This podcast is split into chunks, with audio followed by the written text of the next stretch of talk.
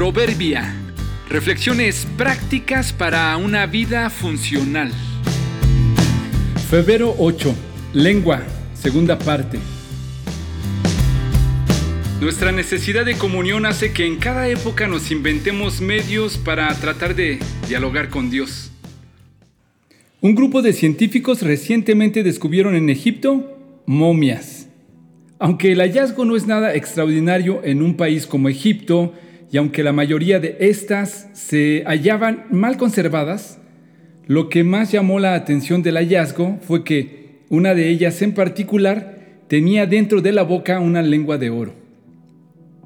Se puede hacer cualquier tipo de especulación respecto a la razón de ello, pero los científicos que la descubrieron y saben del contexto y época en que murió, creen que al muerto le colocaron el objeto en forma de lengua como amuleto, con el propósito de que pudiera hablar ante la corte del dios Osiris en su otra vida después de la muerte.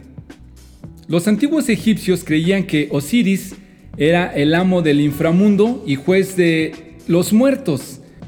Así que parece que al difunto, al ponerle la lengua de oro, se le quería dar una oportunidad de comunicarse y dialogar más allá de esta vida. Pero desafortunadamente su lengua falsa, aunque de oro, no le sirvió para el propósito que se le incluyó, aunque sí le ha servido para dar de qué hablar y para destacarse de las demás y para que por su lengua de oro muchos lo mencionen aún sin conocerlo. Incluso hasta el día de hoy lo seguimos comentando. Los creyentes en Cristo creemos algo mucho más sublime Sabemos que no hay lengua de ningún material, ni acciones, ni obras, ni precio que nos alcance para ser aceptados delante del único, verdadero y todopoderoso Dios.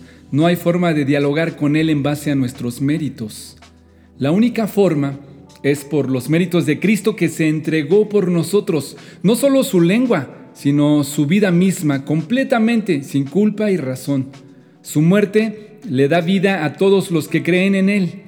Y a través de su sacrificio y la fe es que tenemos un camino y un genuino acceso al único juez y Dios de los vivos y de los muertos.